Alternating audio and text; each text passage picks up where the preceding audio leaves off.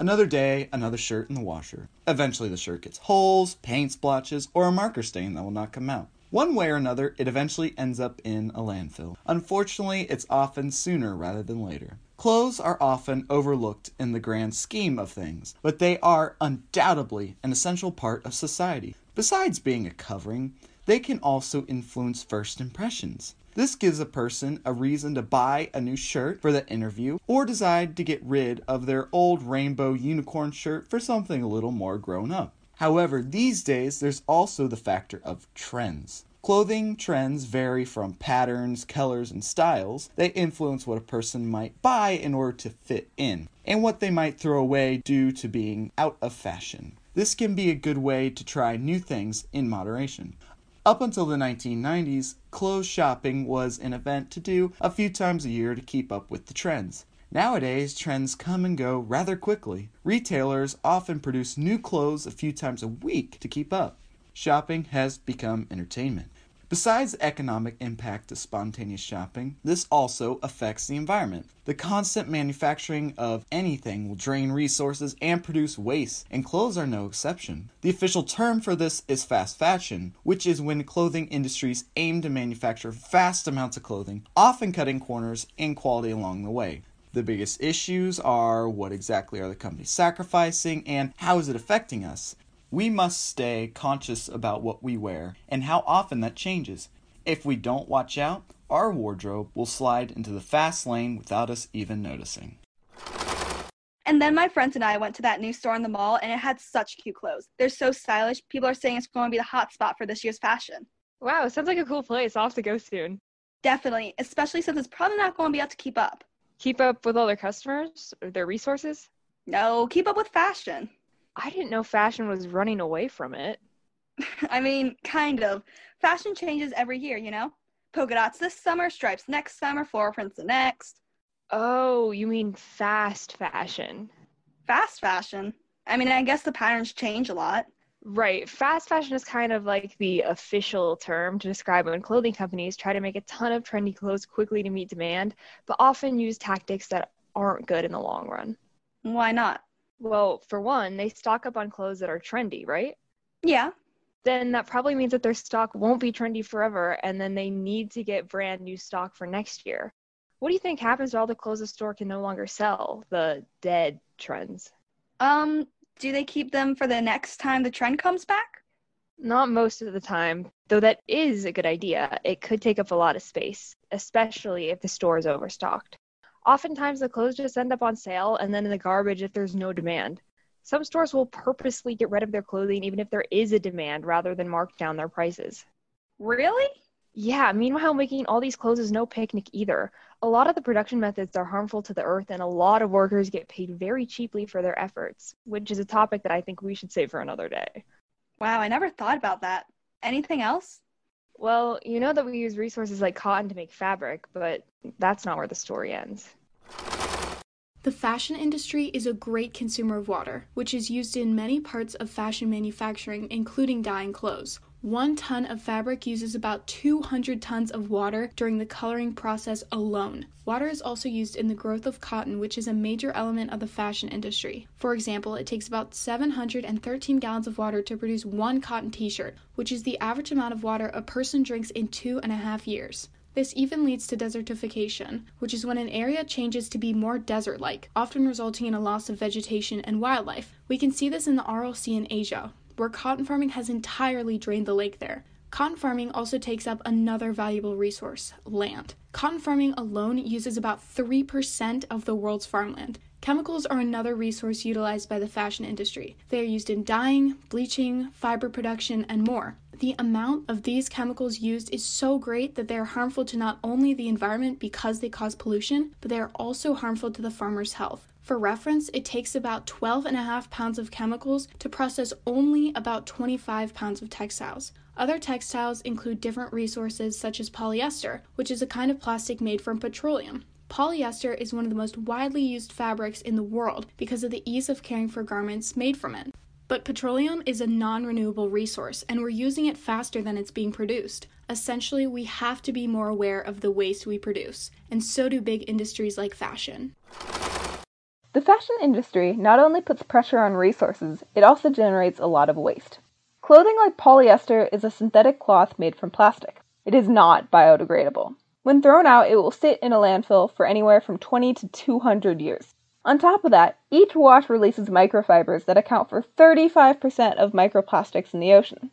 To learn more about microplastics, check out our previous episode on plastic pollution.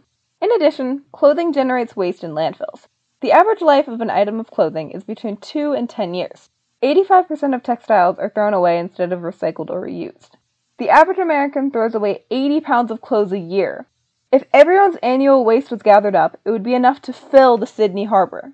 Recycling is a more sustainable way to discard old clothing, but only 12% of clothes end up recycled.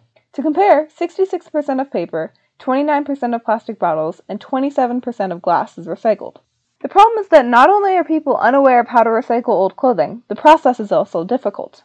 Clothing is often made from a mix of materials cloth, thread, labels, tags, buttons, zippers, and so on. The products must be sorted by hand and the dyes must be removed. Less than 1% of clothing is recycled to become more clothing. Most of the time, it is torn up and used as stuffing or insulation. Seeing these challenges, people are looking into other modes of recycling clothing. For example, one company recycles using fungus. This method is used for clothing that is a blend of both polyester and cotton. The fungus turns the cotton into glucose, then the remaining polyester can be reused. More importantly, though, some clothing companies are making biodegradable clothing. A brand called Q Milk makes fabric out of milk. The milk is left to turn sour, then flakes of protein are removed from the top. These flakes are added to water to make a dough, then spun into very fine fibers. The resulting product is a silk like thread that can be used to spin clothes.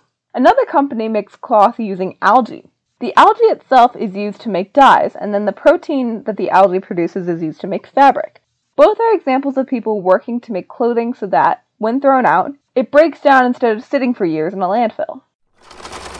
Wow, I had no idea that we had issues like these. How did this happen? Well, a lot of this has to do with consumer culture. Consumer culture? Yeah, it's a strategy and mindset that was picked up sometime after the Industrial Revolution. It's what we as buyers think is necessary in our lives, necessary enough to pay money for. Say what? For example, a company that wants to sell their products will use consumer culture to make sure that their audience of buyers will buy their stuff. This normally means advertising a product so that the buyer thinks they need it, whether that product will make them cool or make their life easier. It can also mean making up a whole new rule, like what happened to gender specific clothes. What happened? Companies decided to change the consumer culture. Up until the 1940s, children up to the age of six or seven would wear unisex clothes that honestly looked like dresses. This was the norm, though, so no one thought anything of it. Then, in order to make families buy more, companies started advertising clothes as gender specific. In time, it became embarrassing for a little girl or boy to wear clothes meant for the opposite gender. It wasn't like that at all for little kids until companies decided it should be. The main objective that the companies reached is that parents buy more clothes for their children on a whole, because now their younger child can't be seen wearing hand me downs of a different gender. So companies just made up that rule and now everyone believes it was always there? Yep.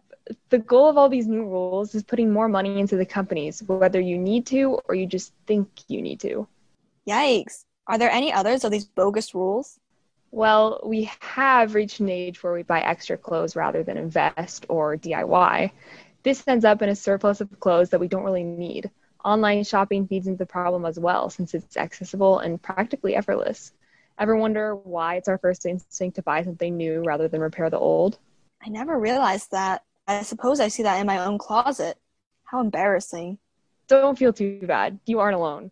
A survey given by a public relations company to 2,137 U.S. women says that the average American has $550 worth of unworn clothes.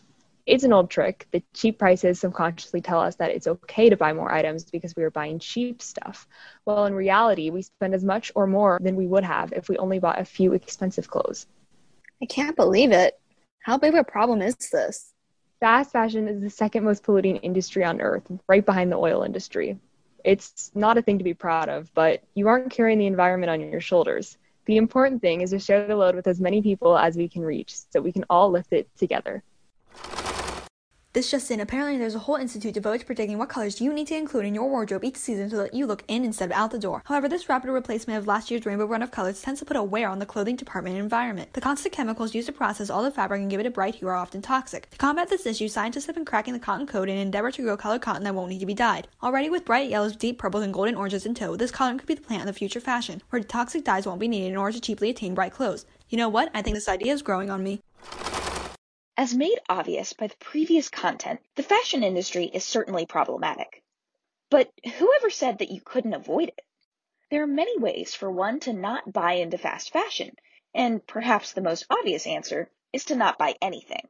Instead, try swapping clothes with your friends and family to where you lend a piece and receive one in return for an extended period. You can always borrow garments for specific occasions from these same people as well. And of course, I haven't forgotten attire for formal occasions. There's no need to feel pressured to purchase a piece that you'll never wear again, because a plethora of rental opportunities exist for whatever you might require, such as the widely known Rent the Runway. However, there will certainly be times when you'll find that you need to actually purchase something, in which case you should strive to do so as sustainably as possible. One easy way to do this is by thrifting or vintage shopping.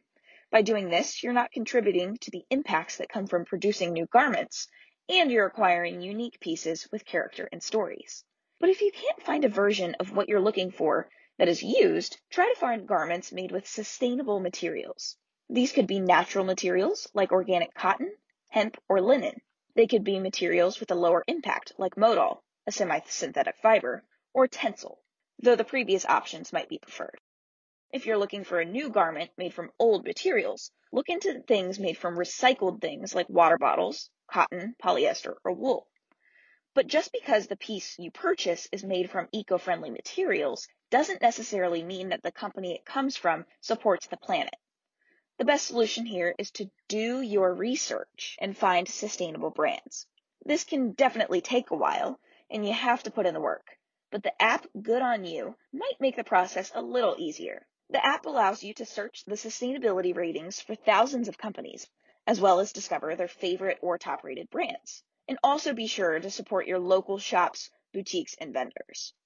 So while these solutions might seem intimidating and or expensive, I can assure you that they are worth it. They will hold up, stand the test of time, and allow our beautiful planet Earth to do the same. Since there are new clothes constantly being produced, there are also lots of clothes being disposed of, creating huge amounts of textile waste. Something popularly known as thrifting, which has become quite the trendy hobby to do in the past couple of years. Buying or donating clothes secondhand is immensely beneficial for the environment because you're giving these clothes a second chance at life and can even refurbish them into something new without buying into the fast fashion industry or supporting unethical and unstable businesses. With thrifting gaining popularity, it's easy to find secondhand stores. Check your local Goodwill centers or simply search thrift stores near me. There are plenty of options. Remember, too, that donating for the good of others is just as important as buying for yourself. If you accidentally bought a shirt that's too big, don't let it collect dust in your closet. Instead, donate it. You might help someone in need while also helping reduce waste. It's a win win. In this day and age, we can select order, and have just about anything we choose delivered to our front porch. Has there ever been anything more convenient? Unfortunately, the journey of such items, including clothing, to your door is quite costly on the environment. There are all kinds of ways modern technology allows items to be transported. Even drones are now being thrown into the mix. However, consider one tried and true method that has stood the test of time ships. It may come as a surprise that in this day of advanced, groundbreaking technology, ships are still responsible for 90% of the world's goods transportation.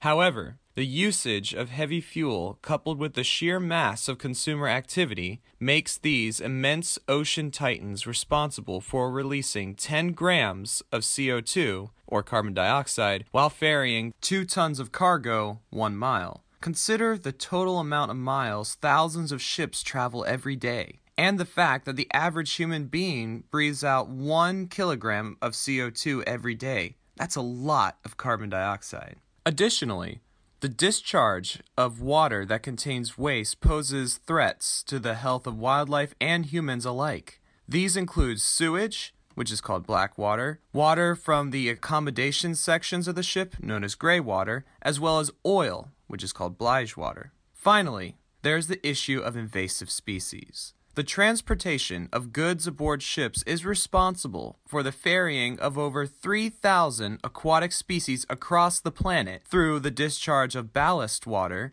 and creatures clinging to the hull. As we have learned from previous invasions, such as the emerald ash borer beetle and the infamous kudzu vine, these exotic organisms wreak havoc on the structure and function of native ecosystems.